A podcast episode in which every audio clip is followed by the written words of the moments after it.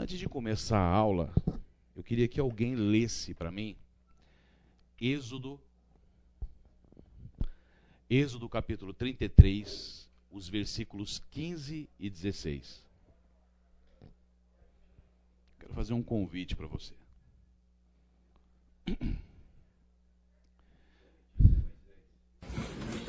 Então Moisés lhe declarou: Se não fores conosco, não nos envieis. Como se saberá que eu e o teu povo podemos contar com o teu favor, se não nos acompanhares? Que mais poderá distinguir a mim e a teu povo de todos os demais povos da face da terra? Eu queria começar o estudo com esse versículo, porque quando, quando eu estudo a Bíblia, tem alguns personagens que me chamam muita atenção. Às vezes a gente vê pessoas ali que se destacaram com a sua vida. E aí são nesses pequenos detalhes que a gente vê a diferença.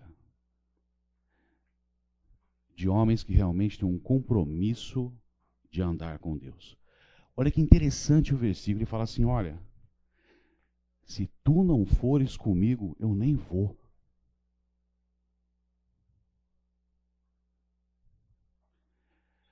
De um tempo para cá eu tenho colocado isso na minha vida de acordar cedo e falar: Senhor, se no dia de hoje, se tu não estiveres comigo, acho que é melhor nem sair de casa.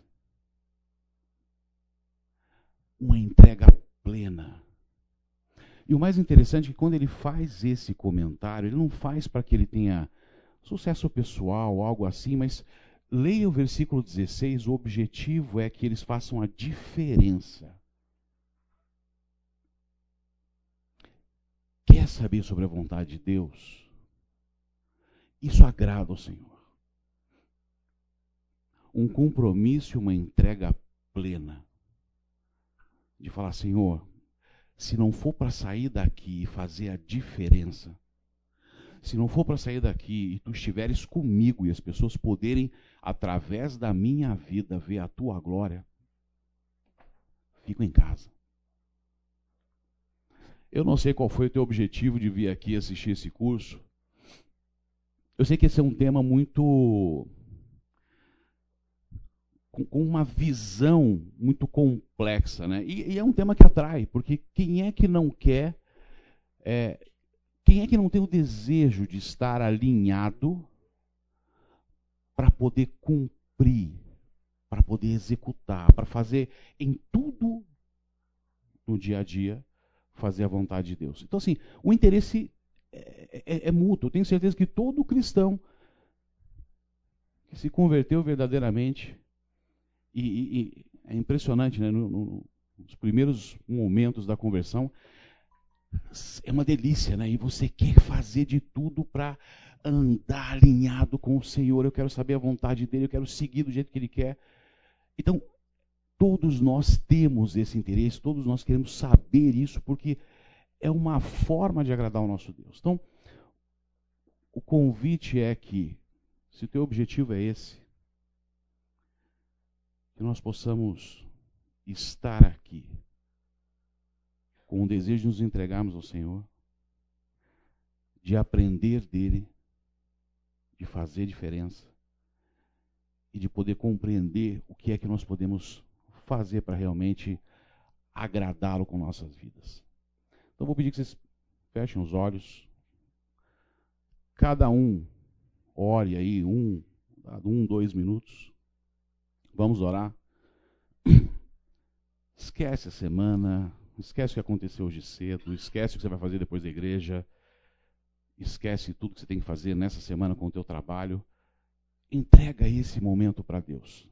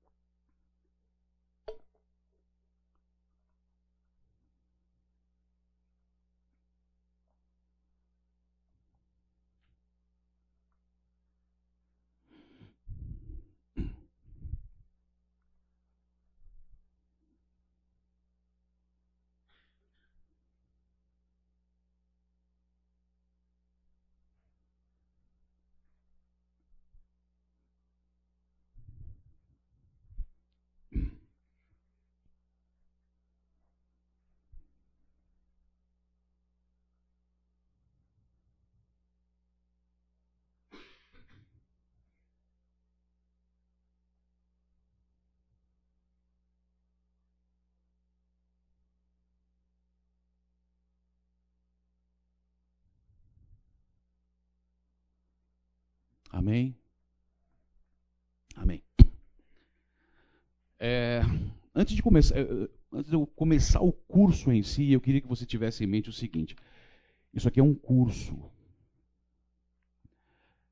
É importante que você participe de todas as aulas. Esse, esse curso, o conhecimento vai sendo construído. Nós temos algumas etapas a, a seguir. A primeira vez que eu dei esse curso, esse material me foi dado pelo pastor Fernando Leite em 2006.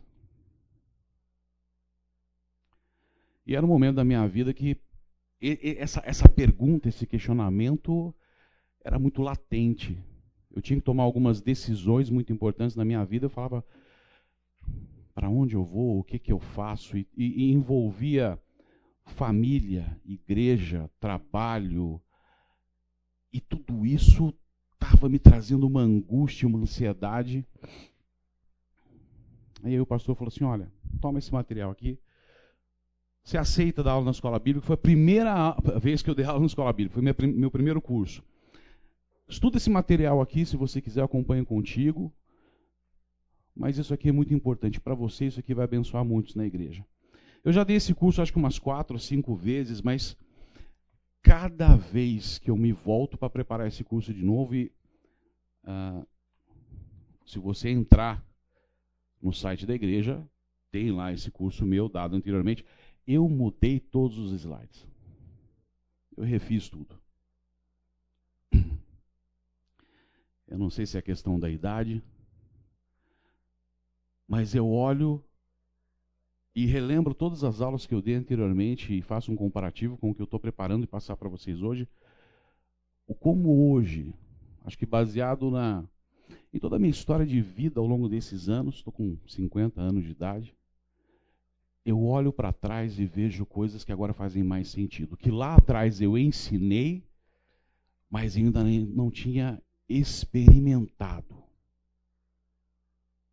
E que hoje eu consigo olhar e passar e falar assim: puxa vida, eu compreendo isso. Então, eu quero trazer isso para vocês, porque dentro desse, desse tema, é, existe uma visão comum no ambiente é, cristão, no ambiente evangélico, e às vezes a, a, as coisas se perdem, porque é complicado. Se passa muito uma metodologia, se fala sobre etapas, formas de você compreender, é, quais são os argumentos, onde é que eu posso me basear nisso, mas é tudo muito jogado e não traz uma, uma segurança para que você possa aplicar isso na sua vida e com o resultado você sentir segurança que realmente você fez da forma correta. Então esse curso ele vai primeiro num, num primeiro momento apresentar essa visão que eu vou chamar de uma visão tradicional e eu vou defender essa visão. Fica difícil em alguns momentos, eu já vou dando uns insights para vocês do que vão ser as próximas aulas. Dentro desse modelo tradicional tem muita coisa que está extremamente correta, se aplica, não tem o que mudar. Mas existem alguns pontos e algumas visões que, se nós formos tratar isso à luz da Bíblia, há que se fazer um parênteses e, e, e pensar que talvez essa não seja a melhor forma de tratar o assunto. O que eu quero que você esteja instrumentalizado para compreender o que é que no meio comum, no meio tradicional, geralmente se aplica, para que depois, sabendo disso, você consiga compreender aonde é que isso talvez não faça muito sentido. E qual seria a, a estratégia, o modelo que é, eu consigo ser muito mais assertivo do ponto de vista bíblico.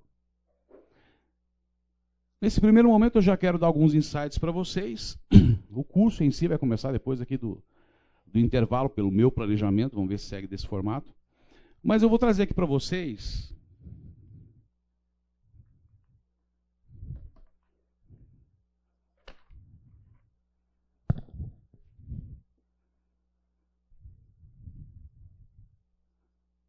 algumas perguntas.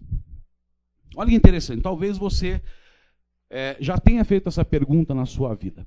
Como é que eu posso saber a vontade de Deus? E eu quero fazer um parênteses. Para a minha vida.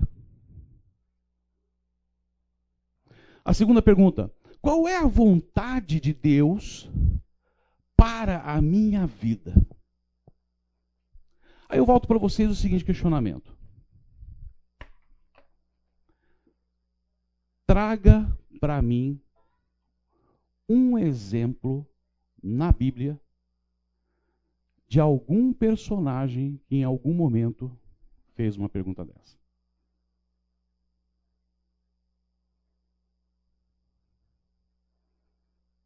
Traz para mim um exemplo de algum personagem que pegou e falou assim: Senhor, qual é a profissão que eu vou seguir? Senhor, qual é a tua vontade? Qual é a esposa que tu queres que eu case?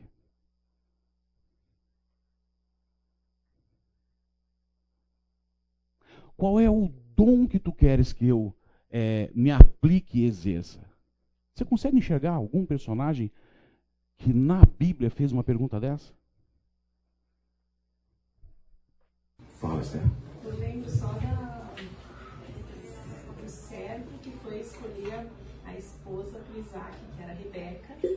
Ele pergunta, Senhor, me mostra qual é a esposa que eu tenho que levar para o meu Isaac. Estela, espetacular, essa é a aula 2.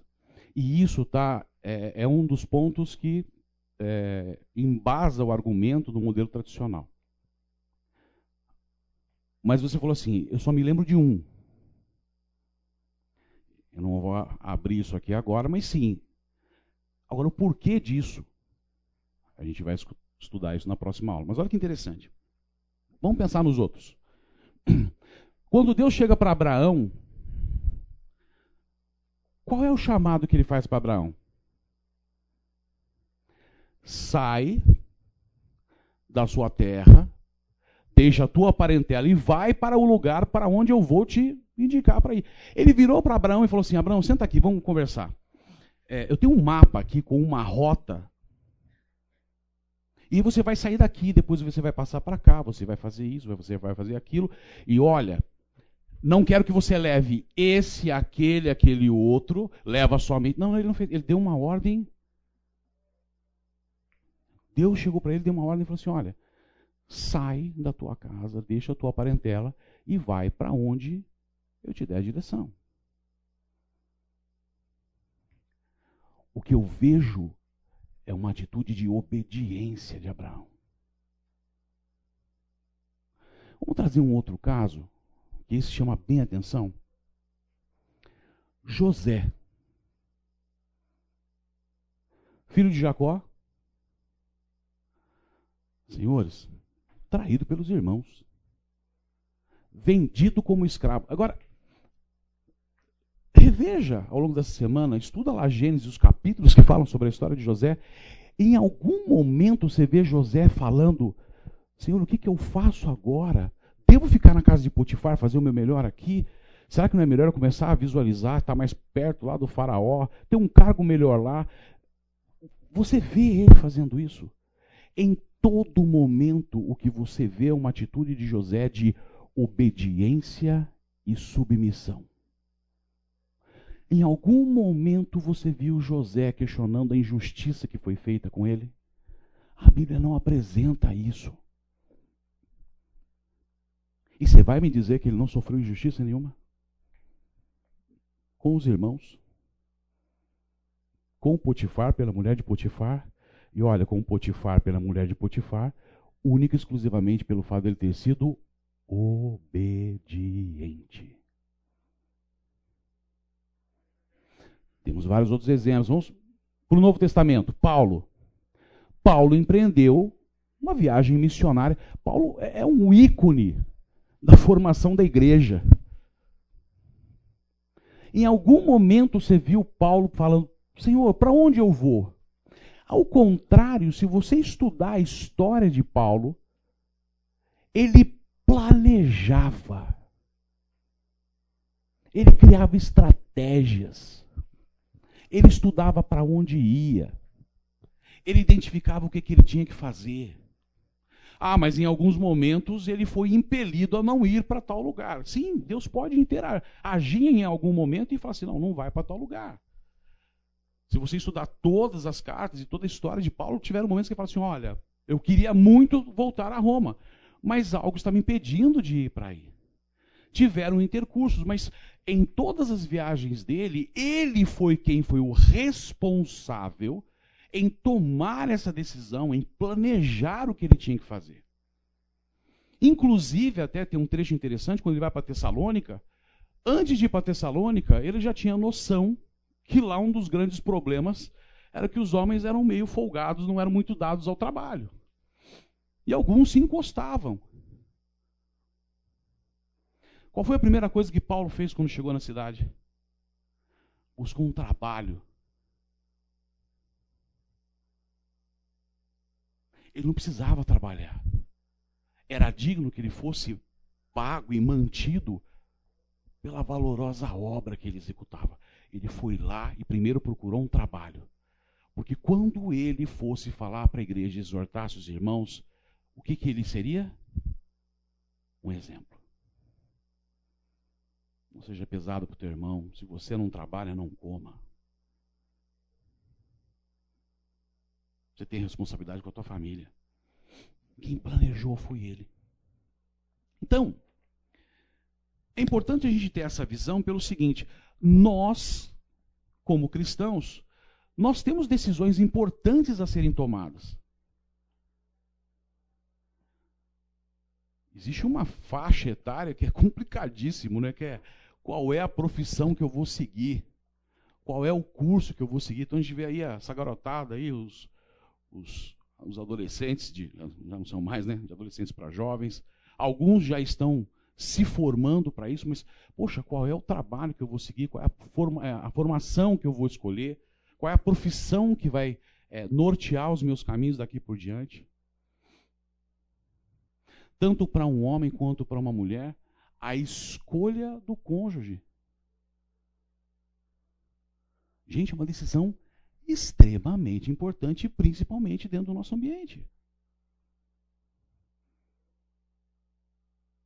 Porque pela palavra eu caso e permaneço casado. Tenho que escolher bem. Os meus objetivos estão alinhados. É uma mulher que vai ser uma mulher que vai me apoiar para ser um, um, pai, um marido de valor. É a mulher que eu vou é, ser responsável por garantir a sua integridade em todos os sentidos, estou assumindo um pacto disso perante Deus, para ser obediente a Ele. Então, baseado nessas decisões, nós somos impelidos a ter esses questionamentos. Qual é a vontade de Deus para isso? Só que, na realidade, existem alguns riscos quando nós seguimos esse caminho. E outra, Quando nós fazemos esse tipo de questionamento, quando nós temos por objetivo buscar essa resposta, a pergunta que está sendo feita, além de estar errada, é: eu posso estar agindo de uma forma contra as Escrituras. Porque veja, quando eu faço isso, você entende que é como se eu quisesse que Deus me mostrasse qual é o futuro? O que é que tem preparado para mim lá na frente? Para que eu saiba, simplesmente acate, faça, e aí eu não tenho responsabilidade nenhuma. Se der errado, o que, que você faz? Senhor, foste tu me mandaste ser advogado. Eu estou transferindo para Deus uma responsabilidade que é minha. Somos feitos à imagem e semelhança de Deus. Ele nos fez com toda a capacidade possível para que nós possamos honrá-lo com o nosso raciocínio, com a lógica e possamos tomar decisões e decisões que o agrade. Fala, Henrique. A história, né? Igual Gênesis, né? Que Adão fala para Deus, né? A mulher que tu me deste. A mulher que tu me deste. Mas uh, muitas vezes nesse aspecto, né, a gente lembrou de, desses personagens, né? Que viram, obedeceram à vontade de Deus uma vez que Deus mostrou. Né? Mas acho que na, na, nossa vida muitas vezes a gente faz que nem Jonas, né? Que Deus fala assim, vai para Nínive. Aí ele pega o barco e vai no sentido contrário. É. Porque sim, Henrique, perfeito que você falou, porque existem instruções e normas que nós já sabemos que elas existem. E aí às vezes eu falo assim, mas será que eu devo fazer isso? Será que eu posso fazer aquilo? Mas você não vai na escritura, velho. Porque talvez se você abrir a Bíblia, você vai encontrar a resposta. Sabe qual é a resposta? Aquilo que não é o que você quer fazer. E mais uma coisa, você sabe que esse tipo de procedimento era muito comum nos tempos antigos? Quando reis, imperadores, generais, pessoas importantes iam consultar em oráculos, necromantes, qual era o futuro. Olha, eu vou agora enfrentar tal nação. E aí eu vou lá no oráculo e falo assim: e aí? Vai dar certo? Posso ir? E esse tipo de ação é totalmente é, renegado pela palavra de Deus. Se você for em Levítico 19, 31, em Levítico capítulo 20, ele fala assim: olha, quem consultar um necromante é abominável, está se prostituindo. Elimina ele do meu povo. Nós temos um exemplo triste, né? Uma vez eu dei um estudo falando assim: a gente sempre foca muito nos personagens que nos agradam, né? Abraão, pai da fé. Moisés, que espetáculo. Noé. Pouco falou, mas o que ele fez é bárbaro.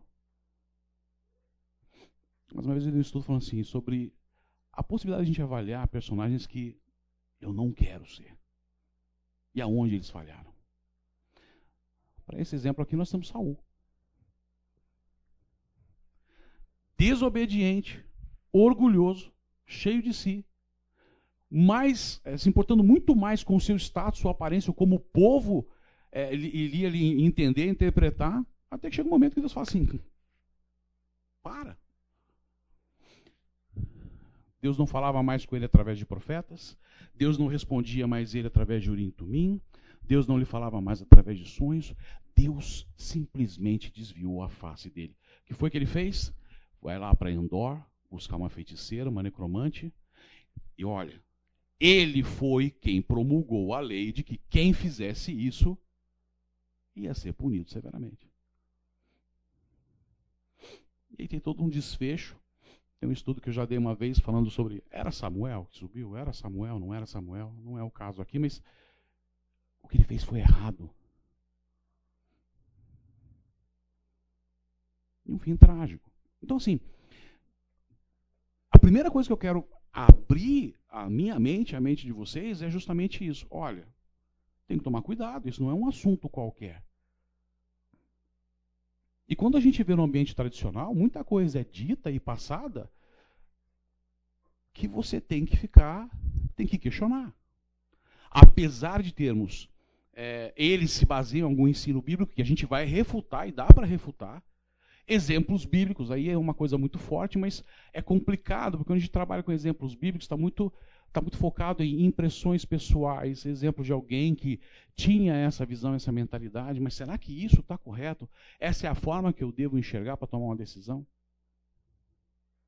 E olha, reforçando, quando eu vou para as Escrituras, a palavra de Deus não nos exorta a descobrir a vontade de Deus. Para a maior da, parte das nossas decisões. Ela não nos exorta. É, presta atenção. Olha o final ali. Para a maior parte das nossas decisões nas nossas vidas, decisões pessoais. A palavra de Deus nos exorta a conhecer a lei e o mandamento. Daqui a pouco a gente vai pegar aqui uma sequência de alguns. Próximo slide. Nós vamos ver alguns versículos de Deuteronômio que nos traz uma orientação muito clara do que Deus espera nas nossas vidas. que mais? Tão pouco, tão pouco você encontra na palavra de Deus uma metodologia que nos ensina a determinar. Olha, se você quiser saber isso, faça assim, assim, assim, assim. A Estela trouxe o contexto lá do servo de Abraão. E que vai é, em busca da esposa, uma esposa para Isaac. Antecipando um pouco, né? Era Isaac. Não era ele. Segundo, era o filho da promessa. Tudo aquilo que Deus prometeu para Abraão é, é tipo assim: Abraão, olha para o céu. Consegue contar quantas estrelas tem ali? Não. É a partir de ti, eu vou levantar uma nação como todas essas estrelas que você não vai conseguir contar. Era uma responsabilidade muito grande, não era qualquer um, era Isaac, filho da promessa. Não podia ser qualquer mulher. E eu, no mesmo papel do servo, eu ia orando até lá também. Oi, querido, pode falar. Então, nesse caso o Abraão já tinha dado as orientações. Já tinha dado as orientações. Ou seja, deu, deu um critério para ele escolher. Vai para aquela cidade. Só que ele não sabia quem era. Como é que eu vou saber? Perfeito. Então ele teria que ter alguma. Perfeito. Então veja. de Abraão. Oi, Estela. O que dependia de Abraão, de acordo com as regras, já não, ele já sabia que não podia ser do povo, tinha que ser da, dos parentes dele. Ele, ele fez o que estava ao alcance dele, ele já tinha feito, Excelente. né? Excelente. E eu lembrei outro caso, mas aqui, raciocinando ao mesmo tempo que você está ensinando, Gideão também fez um, tipo, me mostra, aquele negócio do orvalho e tal mas nem sei se ele foi obediente ou desobediente, porque ele já sabia o que, que era para fazer. Deus que foi bondoso e falou, ah, deixa eu. Não sei, eu acho que ele foi bondoso, porque ele já sabia qual era a regra, mas também não era para ele, né? Gideão queria saber se ele devia lutar ou não para o bem de Israel, não para o bem próprio dele, né? A gente vai falar sobre ele hoje.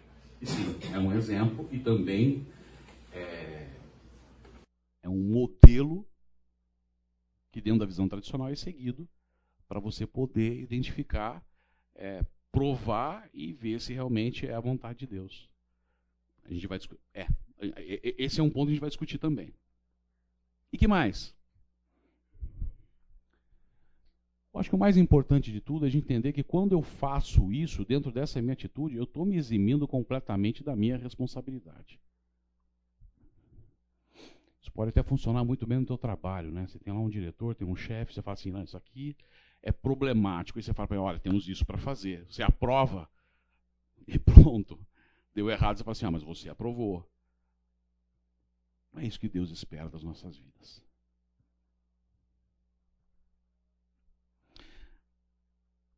Mas como é que eu posso então entender o que, que Deus espera da minha vida. Qual, qual, é a vontade de Deus sobre a minha vida? Vamos ver aqui uma sequência de alguns versículos é, em Deuteronômio. Queria que vocês acompanhassem comigo. Vamos primeiro no capítulo 4 de Deuteronômio. Nós vamos ler o versículo 1, 2, 5, 6 e 9.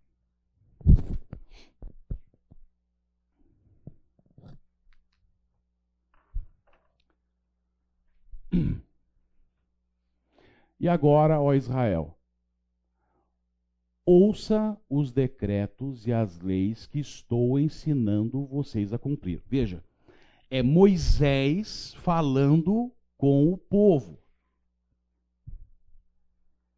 O que é que Moisés está fazendo? Presta atenção, ouça os decretos e leis que eu estou o quê? Ensinando a vocês a cumprir para que vivam e tomam posse da terra que o Senhor, o Deus dos seus antepassados, dá a vocês. Olha que importante agora. Nada acrescentem às palavras que eu ordeno a vocês e delas nada retirem. Mas obedeçam os mandamentos do Senhor, o seu Deus, que eu ordeno a vocês. Gente, presta atenção. Esses são os decretos, essas são as leis. Eu, como líder Estou assumindo a responsabilidade de passar o que o Senhor me passou. Estou ensinando a vocês para não ficar nenhuma dúvida. Presta atenção. Não acrescenta. Não retira. Não há negociação. E ele termina como? Obedeçam os mandamentos do Senhor, o seu Deus, que eu ordeno, é imperativo, eu ordeno a vocês. Qual é a vontade de Deus para a minha vida? É isso. Aí eu pergunto para vocês: será que eu, ao longo de todos esses anos, como cristão, tenho ciência de tudo aquilo que o Senhor espera de mim? Já tive interesse de estudar todas as leis e decretos. Ah, mas isso é Antigo Testamento. Se você vê o Novo Testamento, em nenhum momento Jesus revogou. Tudo foi cumprido segundo a lei. Tudo. Desde a sua circuncisão, todas as etapas, todos os sacrifícios, tudo, tudo foi feito dentro da lei. Em nenhum momento eu encontro amparo em Jesus Cristo para deixar o que está escrito no Velho Testamento de lado. Versículos 5 e 6 e 9. Eu ensinei vocês decretos e leis, como me ordenou o Senhor, o meu Deus, para que sejam cumpridos na terra na qual vocês estão entrando para dela tomar posse. Vocês devem obedecer-lhes e cumpri-los, pois assim os outros povos verão a sabedoria e o discernimento de vocês. Olha aqui de novo o conceito que eu trouxe no início da aula. Veja, não é para você é óbvio que você vai ser beneficiado. Eu falo isso várias vezes para os meus, filhos: olha, obedece. Você vai ter sucesso na vida. Gente, eu não estou falando de sucesso financeiro. Eu estou falando de proteção.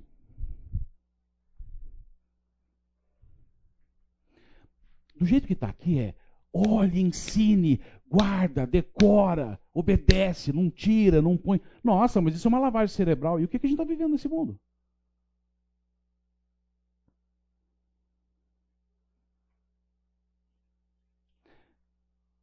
Olha, colegas de vocês que têm filhos, adolescentes e jovens, e eles estão penando em poder trazer regras, um padrão adequado dentro de casa, porque os filhos estão seguindo os princípios que o mundo está apresentando como natural, normal. Agora, uma pessoa que não tem um padrão, não tem a visão do que é correto, perfeito, se ampara no quê? Como é que vai argumentar com o filho? Isso é o que o Senhor quer. E outra, não é para você. É à medida que eu vivo dessa forma, que eu obedeço, que é, eu tenho um modo de pensar, de agir, de proceder, de decidir que é diferenciado, os outros que estão à minha volta veem a diferença. O objetivo de Deus é assim: essa é a nação escolhida de Deus, mas veja, Deus não falou assim, ah, são só vocês, viu? Sempre o objetivo foi: eu amei vocês. Em Deuteronômio diz: eu não escolhi vocês porque vocês eram a maior nação. Eu não escolhi vocês porque vocês eram o bambambam. Bam, bam. Eu escolhi vocês porque eu amei vocês primeiro. E o objetivo de Deus era ser um povo dele diferenciado com um cuidado especial para que outras nações fossem ganhas. Para que outras nações enxergassem e falassem assim: ali tem um Deus verdadeiro. E olha, de verdade, várias vezes isso aconteceu. Tanto é, se você estudar todo o Antigo Testamento, Todos os outros povos que se levantavam tinham medo do povo israelita. E tentavam limar todas as suas defesas e tudo aquilo que podia fazer com que eles voltassem depois a ser uma nação forte. Porque eles eram diferenciados de um Deus. Apenas tenham cuidado Tenham muito cuidado para que vocês não se esqueçam das coisas que os seus olhos viram. Não se esquece do que Deus já fez. Ah, mas eu tenho que ficar lembrando disso? Tem sim.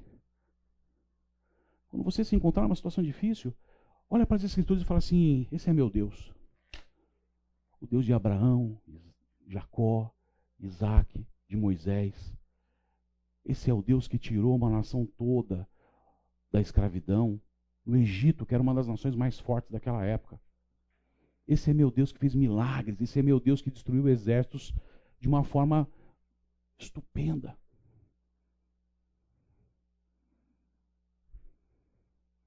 Conserve-nas por toda a sua vida na memória. Contem-nas a seus filhos e seus netos. Achei bárbaro isso.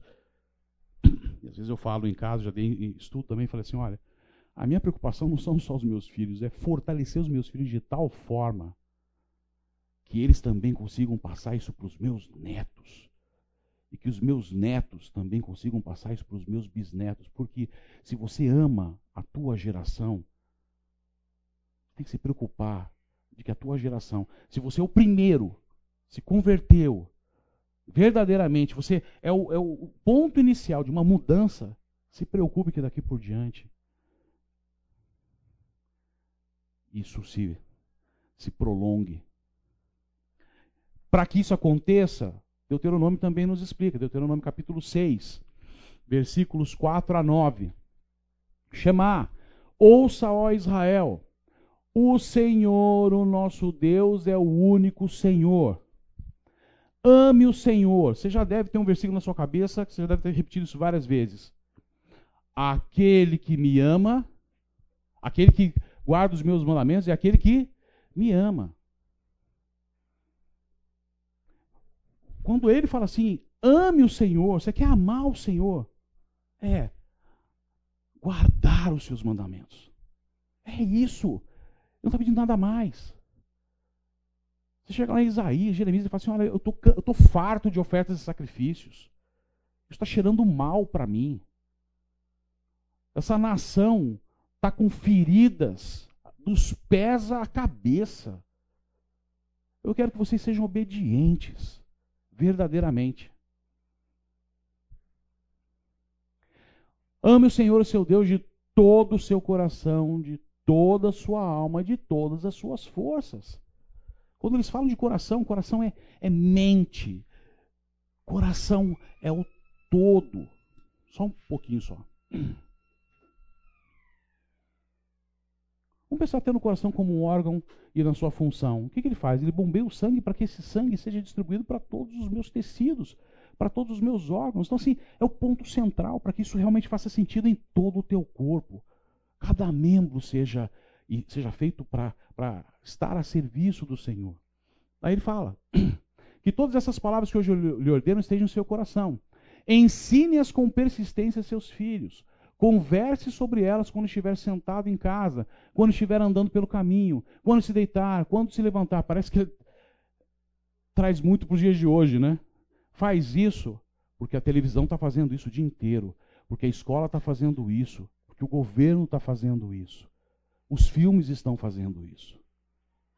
Os amigos dos teus filhos estão fazendo isso. Os teus amigos no trabalho estão fazendo isso. Não é lavagem cerebral, não. É fortalecer a minha mente, o meu coração, a minha alma, para poder ser firme e forte naquilo que eu devo seguir.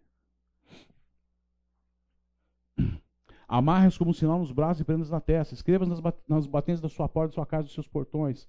Deuteronômio 8.1 Tenham cuidado de obedecer a toda a lei que eu hoje ordeno a vocês, para que vocês vivam, multipliquem-se e tomem posse da terra que o Senhor prometeu sobre o juramento dos seus antepassados.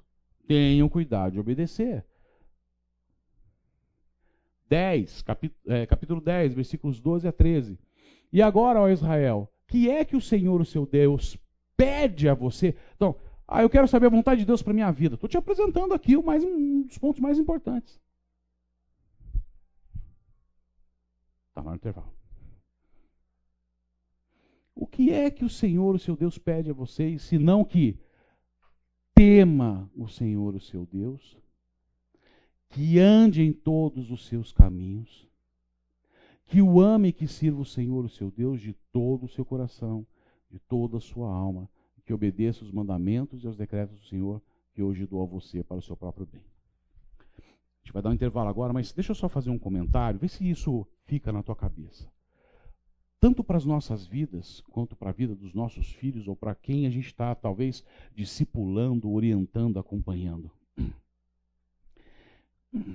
Eu tenho que trabalhar de tal forma incessante, perseverante, para que o meu filho, ou esse meu discipulando, ou esse meu essa pessoa que eu estou interessado que se converta e siga a palavra, ou para a minha vida mesmo, eu ande tanto naquele caminho e vá e volte, e reveja, e vá e volte, e reveja, e vá e volte, e reveja, que aí aquele caminho começa a afundar, afundar, afundar. Isso foi um exemplo que eu tive na coinonia agora na sexta-feira.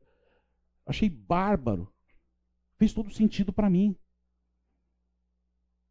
Ao ponto de que chega uma hora que você tem uma parede aqui do lado e uma parede aqui do lado. Então você não vai mais se desviar para caminho nenhum, porque você ficou tão naquele caminho que você foi afundando aquilo, formou uma vala e não se desvia mais. É dessa forma que eu consigo garantir que as minhas gerações futuras possam ser a vir servos fiéis, crentes de valor, obedientes e prontos para obedecer e cumprir a vontade de Deus. Amém? Olha só, vivemos num mundo aí de completamente diferente. Os nossos filhos nasceram já nisso, né? Tecnologia. Nós tivemos a oportunidade de ver as mudanças, né? O telefone normal custava uma fortuna, era valor de um apartamento, né? E vai, celular e tudo isso, e chega hoje, e a mudança é muito rápida, né? Que bom seria se a gente conseguisse compilar tudo dentro de um sistema, criar um, um amparo tecnológico, né? Que avaliasse todas as regras, mandamentos, a gente pudesse escrever lá, quero fazer isso, né? E ele nos respondesse. Mas não é isso que se trata o curso, né? De novo, eu estou tentando jogar a responsabilidade para alguma outra coisa e outra. A, as decisões têm um aspecto é, racional, lógico, porque o nosso Deus, ele, ele não é emocional. Não é um sentimento que eu estou tendo. Ele é real. E exige que eu pondere muitas coisas. Ricardo, então qual que é a pergunta correta? Qual deve ser a minha pergunta? A pergunta é essa: de que modo eu tomarei boas decisões? Ah, mas não é a mesma coisa? Não, não é, porque quando eu penso dessa forma, de que modo eu posso tomar boas decisões, eu estou avaliando todos os aspectos. E um deles, que eu acho que é um dos mais importantes, e as Escrituras nos orientam a isso, é tomar o cuidado para que isso, de alguma forma, não escandalize meu irmão. Para que isso não manche aqueles que é, não conhecem ainda a verdade. Gente, a gente vê uns absurdos hoje Dá vergonha. Todo mundo virou crente. Se bobear, até a Anitta é crente. Esses dias vi um vídeo de uma. Aí depois me falaram que era drag queen. Entrando na igreja católica, todos fizeram uma festa dentro da igreja católica. Uma celebração dentro da igreja católica. Temos um casal conhecido que foi viajar agora para a Europa, foram conhecer o Vaticano. Aí tinha lá perfume, óleo, abençoado pelo Papa, santinho, camiseta do Papa, foto do Papa. Aí a gente queria comprar uma Bíblia. O quê? Bíblia. Queria uma Bíblia. Diz que a moça ficou constrangida. Nós não temos Bíblia. Aonde é que ela está?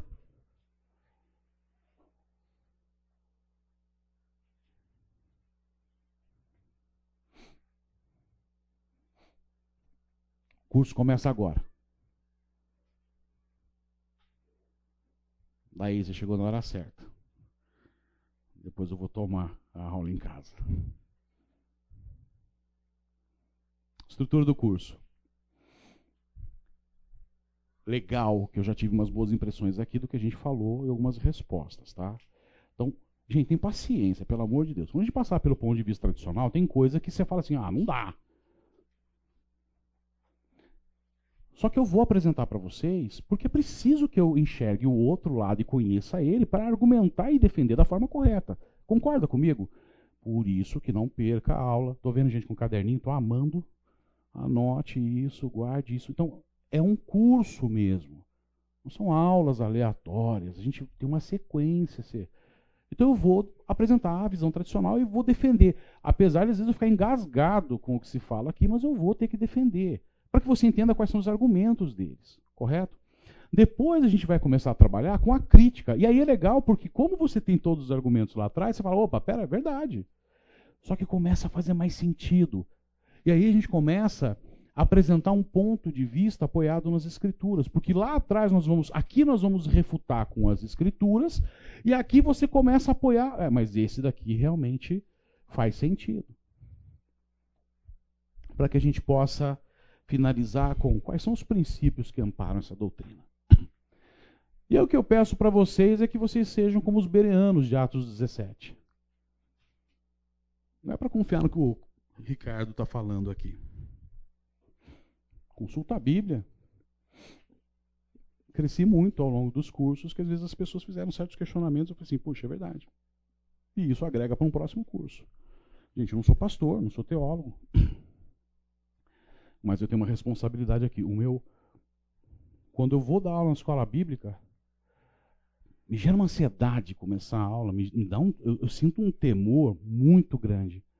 Porque não é da aula de um, de um curso técnico. É a palavra de Deus. Você acabou de ler comigo ali em Deuteronômio, que não é nem para acrescentar, nem para tirar. Dá medo. Então, me ajudem com isso. Referências bibliográficas. Eu destaquei aqui o de, de amarelo. É, eu vou ser muito fiel a, esse, a essa primeira. Não vai pegar ali. Eu vou ser muito fiel a essa primeira bibliografia aí, porque na realidade foi o material que o Fernando me deu lá em 2006. Por que, que eu vou ser fiel a esse material? Porque não, não tem mais edição. Você não consegue comprar. Não tem mais publicação. Aliás, nem para mim tem. Foi um xerox que eu recebi. Tá? Então, eu estou tendo cuidado de passar para vocês da forma como está apresentado ali. Porque esse Gary foi alguém que, ao longo da vida dele, que ele é um teólogo, esse foi um grande problema e foi um conflito que ele teve. E ele se deteve a estudar sobre esse tema da vontade de Deus. E a forma como ele apresenta é muito legal. Agora, tem o do Charles Swindoll, é muito interessante, o mistério da vontade de Deus, mas ele traz mais alguns exemplos, é o, o jeito do Charles, não sei se fala Swindoll ou Swindoll, mas é o jeito dele escrever. Esse daqui está muito próximo à literatura ali de cima, do, dos Pro, como conhecer a vontade de Deus. E esse Conhecendo Deus fazendo sua vontade, tem aqui na, na, na biblioteca, na realidade, um material para usar para estudo, é, uma coinonia. Então é, é interessante. É bom quando você tem uma coinonia evangelística e você está começando a trazer os, os, os princípios né, para novos cristãos. Então, mas eu vou me apoiar nesse primeiro livro aí. Muito bem.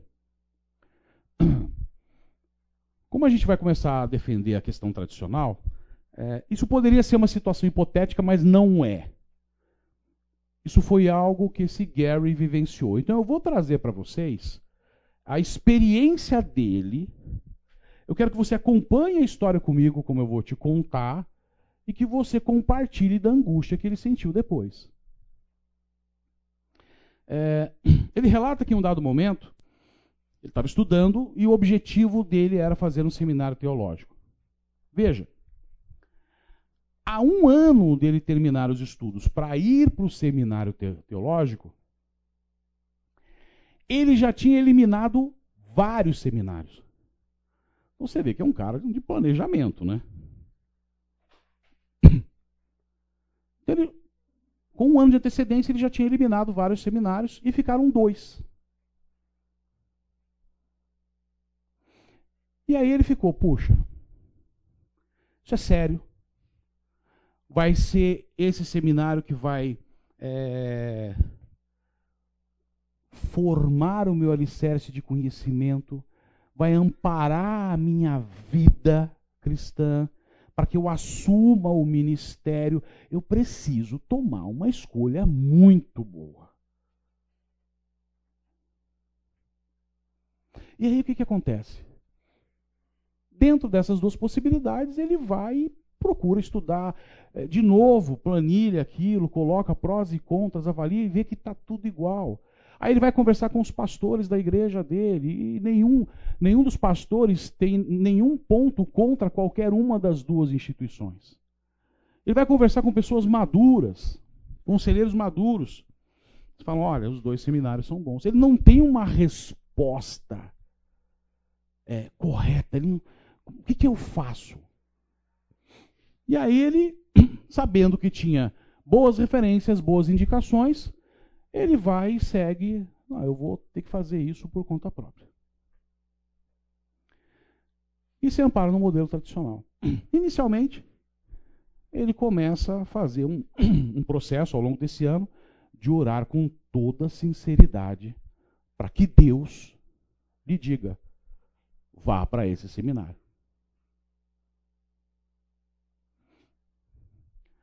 Ora, ora, ora, não tem resposta, não tem resposta e vai.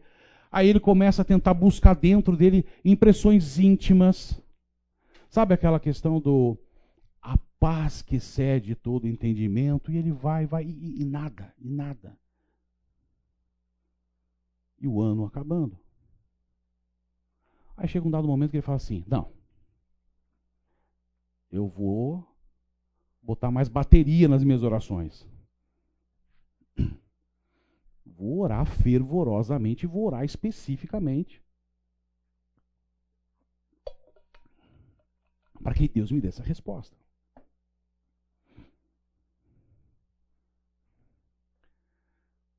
Não começa a gerar uma certa angústia? Nada, nada, nada, nada, nada. Aí, como a Estela falou, ele vai lá e utiliza de um modelo circunstancial e usa o método de Gideão. É claro que ele não fez como Gideão. No modelo tradicional a gente tem uma orientação de como fazer isso, então ele fala assim, olha, faça algo que realmente faça sentido, né? Tipo assim, não, se o meu relógio tocar amanhã às 7 horas da manhã para eu ir trabalhar, então é isso. Ou se o relógio toca às 7 horas da manhã todo dia, então você já está definindo qual é a resposta. Mas ele aplicou o modelo da Lã de Gideão, se vocês quiserem depois estudar. É, Juízes, capítulo 6, versículos de 36 a 40, fala sobre o que ele fez, mas dê uma olhada na história, porque até para depois, quando a gente voltar nesse assunto, você já entender qual é a discussão que a gente vai fazer acerca disso. E aí, dentro desse modelo, ele entende que teve um sucesso, ele não descreve qual, como foi, ele não fala o que ele fez, mas ele fala: tive sucesso, identifiquei que era um seminário. Por certo, fez o seminário, foi muito bom. É, não enxergou nada de, tipo, poxa, não, não foi uma, uma escolha errada, mas ele ficou com aquela dúvida, porque ele falou assim: por que é que eu não tive a resposta? Porque apesar dele achar que teve a resposta utilizando um teste circunstancial, ele não sentia isso como se fosse algo que desse para ter um embasamento. Então, ele começou a pensar nisso e ele chegou. Tem, tem conclusões são óbvias. Uma delas é o seguinte: a experiência ela não pode ser base para você construir uma doutrina. Eu não posso pegar, por exemplo, uma experiência minha pessoal e a partir dela criar uma doutrina e falar assim: ah, isso vai ser para todo mundo.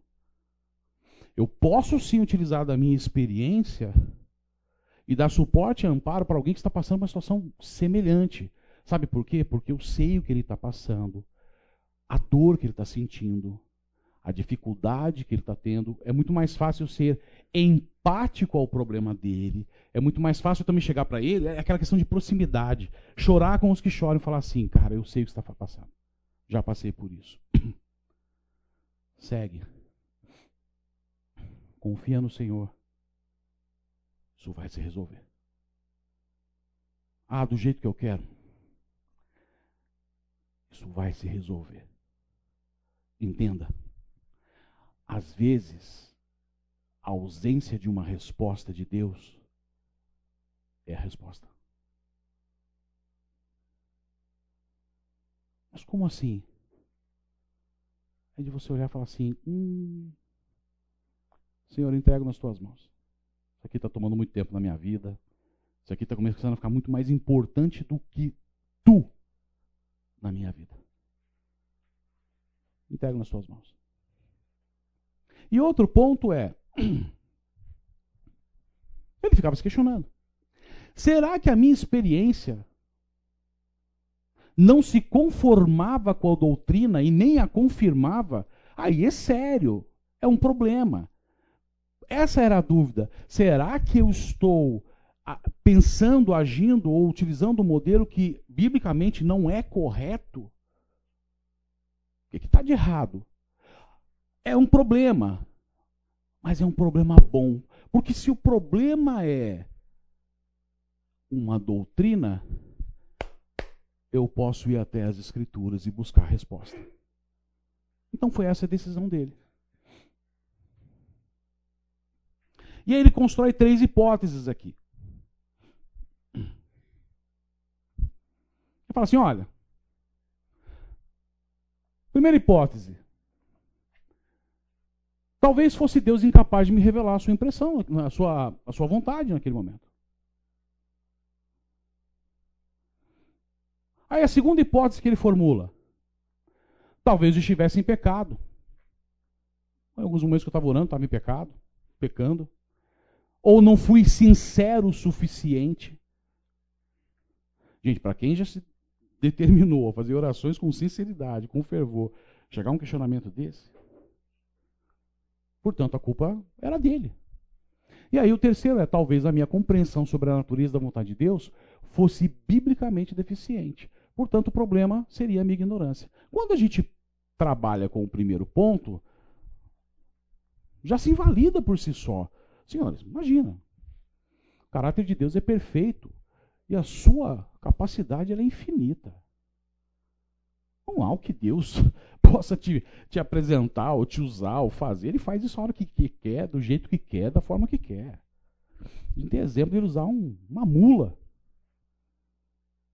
para falar. Nosso Deus é tão poderoso que levantou reinos e nações contra o próprio povo dele para disciplina. É ele que coloca reis e imperadores, é ele que institui governos, é ele que tira. Ah, mas eu estou falando de mim. Olha, se você está falando de você, vamos lá para Salmo 139. Salmo 139, versículos de 1 a 6. Senhor, tu me sondas e me conheces. Sabes quando me sento e quando me levanto. De longe percebes os meus pensamentos. Sabes muito bem quando trabalho e quando descanso. Todos os meus caminhos são bem conhecidos por ti. Antes mesmo que a palavra me chegue à língua, tu já a conheces inteiramente. Tu me secas por trás e pela frente, e pões a tua mão sobre mim. Tal conhecimento é maravilhoso demais e está além do meu alcance. É tão elevado que não posso atingir. Gente, isso é reconfortante. Ah, Deus não está me vendo. Imagina. Deus sabe. Ah, mas eu faço tal coisa escondidinho. Deus vê. Você está orando, está pedindo. Deus sabe a intenção do teu coração. Deus sabe julgar se é sincero, se não é. Deus sabe. Então, se Ele quiser te revelar a vontade dele, se Ele quiser te utilizar para alguma coisa, Ele usa no momento que Ele quiser, da forma como Ele quiser. Não tem como considerar essa primeira hipótese. A segunda, gente, pecado. É óbvio que a partir do momento que nós temos o privilégio de termos sido escolhidos por Deus para fazer parte da sua família, da sua nação. A partir do momento que ele nos chama e por ele e por quem ele é, nós podemos ser chamados de santos, não pelo meu merecimento, não pela minha capacidade, pela minha competência, mas porque ele instituiu que nós somos santos, porque ele diz: "Você é meu, você é separado. Não tem mais volta. Eu determinei que você é meu."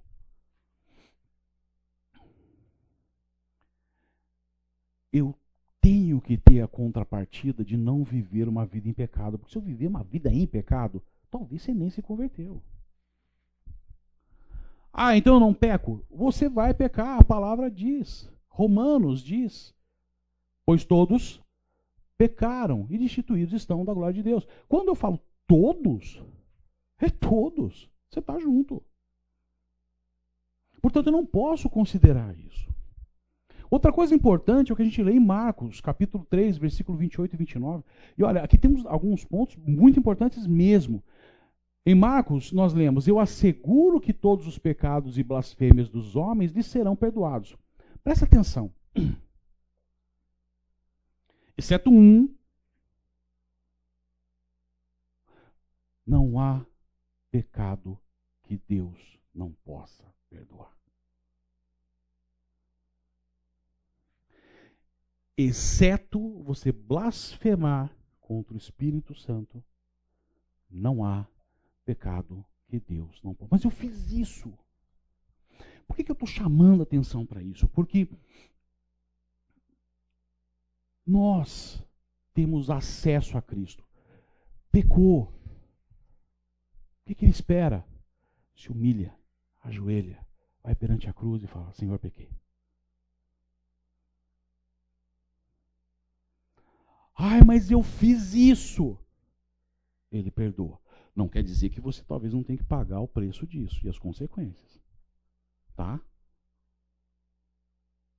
Mas ele perdoa. E aí eu tenho que tomar cuidado e talvez a gente trazer isso para dentro das nossas famílias, dos estudos de grupo, para fortalecermos a, a família cristã. Porque quando você peca e peca e peca, isso começa a gerar o quê? Culpa. E aí a culpa, você começa a se sentir indigno. E aí que você começa a se sentir indigno, aí você começa a esfriar na oração. Aí você não consegue abrir a Bíblia, porque você está envergonhado com você mesmo. Aí você não consegue estudar. Aí naturalmente você vai se afastando de Deus. E culpa não é do Senhor. O Senhor nunca trouxe culpa para nenhum pecador. Lembra da mulher lá que foi pega em adultério? Ele viu, o que, é que você fez? De novo, mas tá com aquele homem. Não. Primeiro estava tudo errado, né? Cadê o homem? Mas o que foi que ele fez? Primeiro fez todo mundo enxergar o seguinte: viu, quem não tem pecado, atira a primeira pedra. Depois foi todo mundo embora e falou assim: Ninguém te julgou? Não, então nem eu. Vá e não peques mais. É isso. Esse é o nosso caminhar. Quem culpa, quem acusa, quem é o nosso maior acusador? Satanás. Então, se você começa a sentir acusado, culpado, cuidado. Você pode estar aqui numa armadilha. E isso pode ser grave. Que mais? Salmos 25, 10. Todos os caminhos do Senhor são amor e fidelidade para os que cumprem os preceitos da sua aliança. Deus quer o nosso bem. Efésios 2, versículos 4 e 5. Todavia, Deus que é rico em misericórdia, pelo grande amor com que nos amou, deu-nos vida com Cristo quando ainda estávamos mortos em transgressões. Pela graça sois salvos. Esse preço já foi pago. Não é porque eu mereço, não é porque eu fiz algo.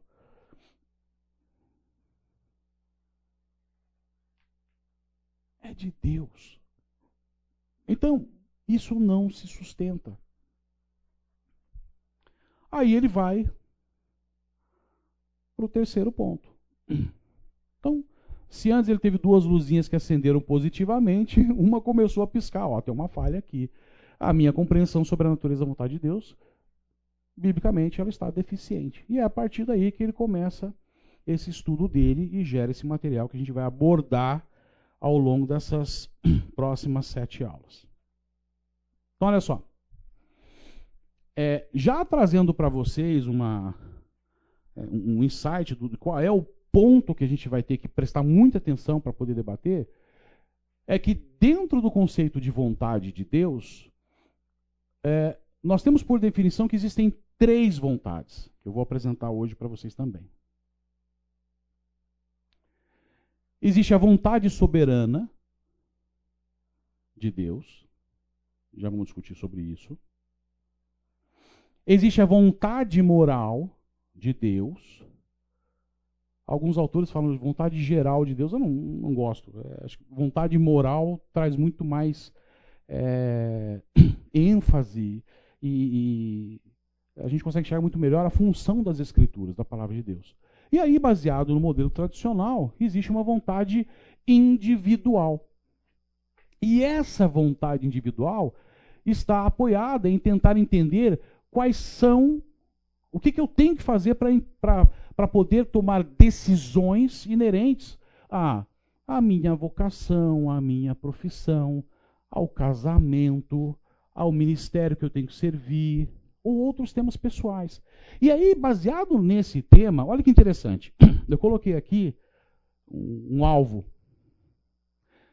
Diante do modelo tradicional, o objetivo e a expectativa é que você acerte o alvo. É basicamente o seguinte: olha, case-se com Joana, que mora em São Paulo, que está fazendo isso, assim, assim, assado, você vai casar de tal. É, é, é assim, é, é, como se fosse o mapa, a rota toda apresentada para você de uma vez. Faça isso. Mas é óbvio que dificilmente isso é conseguido. Então, olha só como é que já começa a, a haver uma distorção. Bom, já que isso é difícil, é aceitável que, tudo bem, eu não acertei o alvo, mas eu consegui pelo menos acertar dentro das linhas concêntricas que estão ali. E aí não é a vontade específica de Deus para a minha vida, mas é uma vontade aceitável de Deus. Gente, Oi, querido. Sim. Uhum. Engraçado que há um certo momento do, do, livro que ele fala sobre isso. E é justamente essa condição, como se ele estivesse sentado lá em cima, ele tem todo um descritivo da tua vida, o que você vai fazer, e ele fica ali, deixa eu ver se ele consegue descobrir. Não faz sentido. Oi, querido.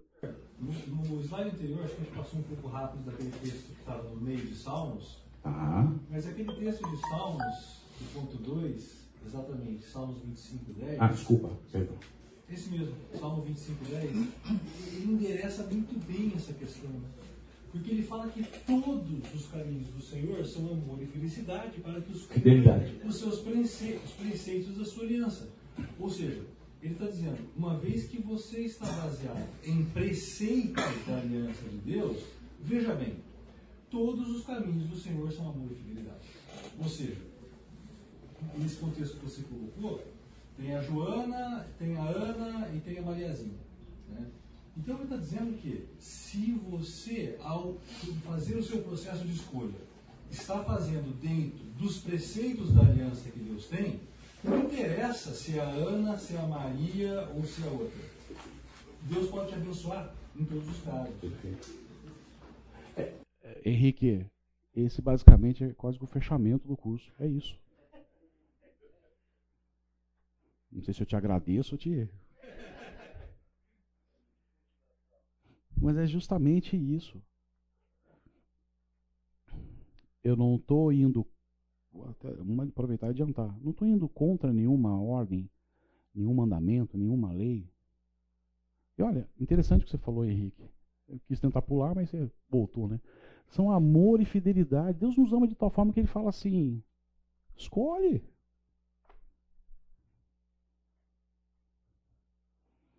A Laís teve o privilégio de achar um cara bonitão que nem eu. Ela teve a oportunidade, ela escolhe, tinha um monte de gente feia querendo, mas era eu. Ah, ele é fofo. Ele cozinha bem.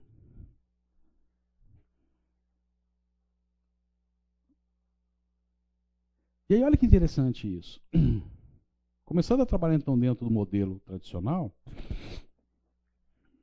é, tá parecendo aqui do lado ao contrário, né? Mas quando ele traz essa sugestão do ah, eu não acertei o alvo certinho, mas se pegou na linha consciente, é mais ou menos essa condição aqui.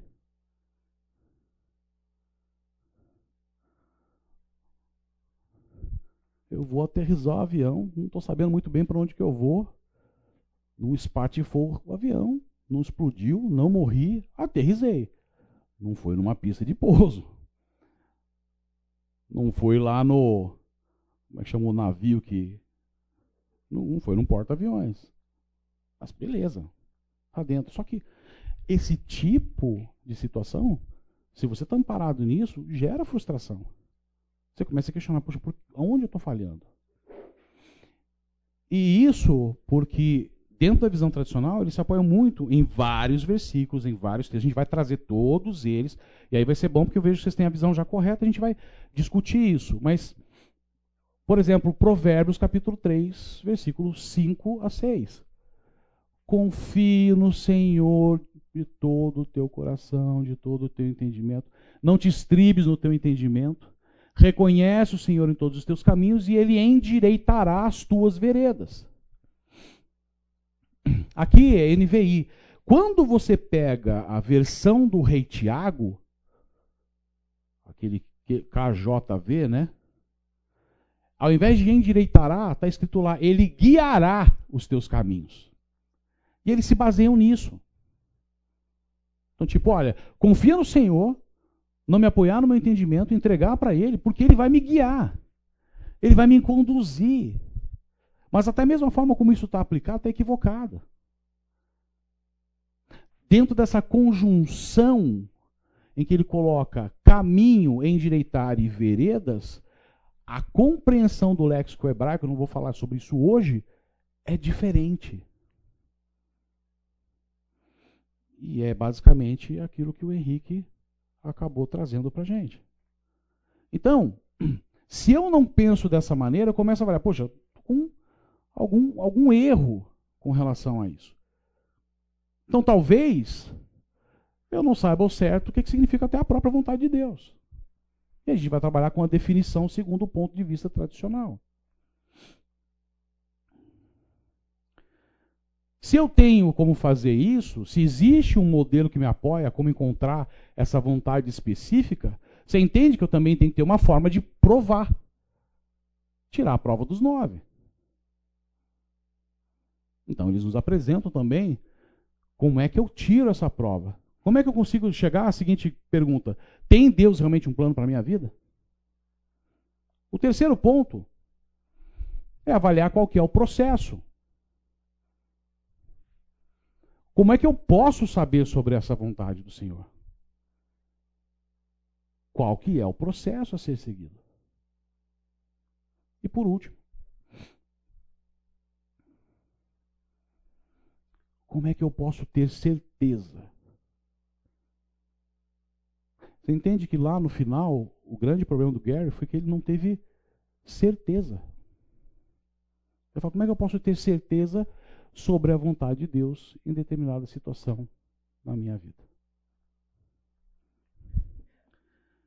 a gente vai trabalhar então com esse com essa sequência, vamos então definir vontade de Deus. Olha, com certeza em algum momento, consciente ou inconsciente, você utilizou a questão da vontade de Deus em algumas dessas situações. Uma situação que alguém, por exemplo, perdeu um ente querido, ou uma situação de desastre, de tragédia, e aí você vai confortar e você vai lá com Romanos 8, 28 e fala assim: Sabemos que Deus age em todas as coisas para o bem daqueles que o amam, dos que foram chamados de acordo com o seu propósito. Chore com os que choram. Amparar é excelente, faz parte do nosso trabalho. Se condoer com o próximo, mas cuidado. Às vezes, dependendo da situação, não é o momento. Faça isso em amor. Levanta a cabeça, vamos. Não é isso que Deus espera de você. Imagina, vamos, vamos para cima. Todas as coisas cooperam para o bem daqueles. Calma. É um momento de dificuldade. Ele está sofrendo. E às vezes também não é o momento que ele quer ouvir. Eu tive um problema em 2007, que foi um bom tempo internado no hospital, e na Unicamp tinha o Chico, que faleceu na época era o marido da, da Denise, e ele tinha um trabalho de capelania. E um dia ele foi lá me visitar, ele vira e mexe me visitar. O Paulo Velho foi lá me visitar, a pastor Oswaldo foi me visitar. Várias pessoas foram me visitar. Tiveram alunos que foram me visitar na época, eu dava aula na faculdade, mas quase me matou lá com o que ela falou, deixou desesperado. Mas ele chegou um dia lá de cadeira de rodas. Posso falar contigo? Gente, eu tinha acabado de ouvir um monte de resposta ruim Eu olhei para ele e falei assim: não. Cara, não quero te ouvir. Não, tudo bem. Mas eu só vou deixar um versículo. Você vai ouvir. Mas o versículo é o seguinte: olha, você pode sofrer, você pode ficar triste por um tempo. Eu falei, Chico, Hoje eu vejo o valor do que ele falou para mim. Mas naquele momento não dava. Todos pecam. Eu não sou exceção. Casamento, julgo desigual. Ah, o que o Henrique acabou de falar. Está ah, tá aqui um preceito. Para casamento, para sociedade. Não se põe em julgo desigual com descrentes, pois o que tem em comum a justiça e a maldade, o que ou que comunhão pode ter entre a luz com as trevas? Que harmonia entre Cristo e Belial? Que há de comum entre o crente e o descrente?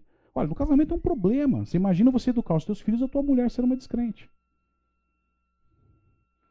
Aí você vai educar os filhos. Ah, tem carnaval. Não, não, eles não vão. Ah, mas na minha família todo mundo vai. Entende? Você está trazendo para si problema.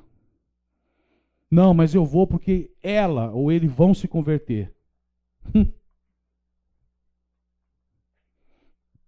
Eu tenho só mais um slide, mas eu vou finalizar aqui. Ou um contexto de decisão. Efésios, portanto, não sejam insensatos, mas procurem compreender qual é a vontade do Senhor. Isso tem nada a ver com decisão. Filipenses, pois é Deus quem efetua em vocês tanto querer quanto realizar, de acordo com a boa vontade. Texto fora de contexto. Lê Filipenses. Isso é um problema. Sabe aquele tudo pós naquele me fortalece e você sai descendo a lapa em todo mundo. Deus está comigo. Aonde eu pisar, eu herdo a terra. Salmos. Espere no Senhor e siga sua vontade, e Ele o exaltará, dando-lhe terra por herança. Quando os ímpios forem eliminados, você o verá. Tá? Gente, só faltou um slide, mas não vai comprometer em nada, porque é a partir daqui que a gente começa a próxima aula. Então, na próxima aula, eu apresento as três vontades. A gente vai voltar nesse mesmo slide aqui, tá? Tá no outro lá, preparadinho. Então, hoje eu errei por alguns minutos. É... E aí a gente dá sequência no, no, no estudo.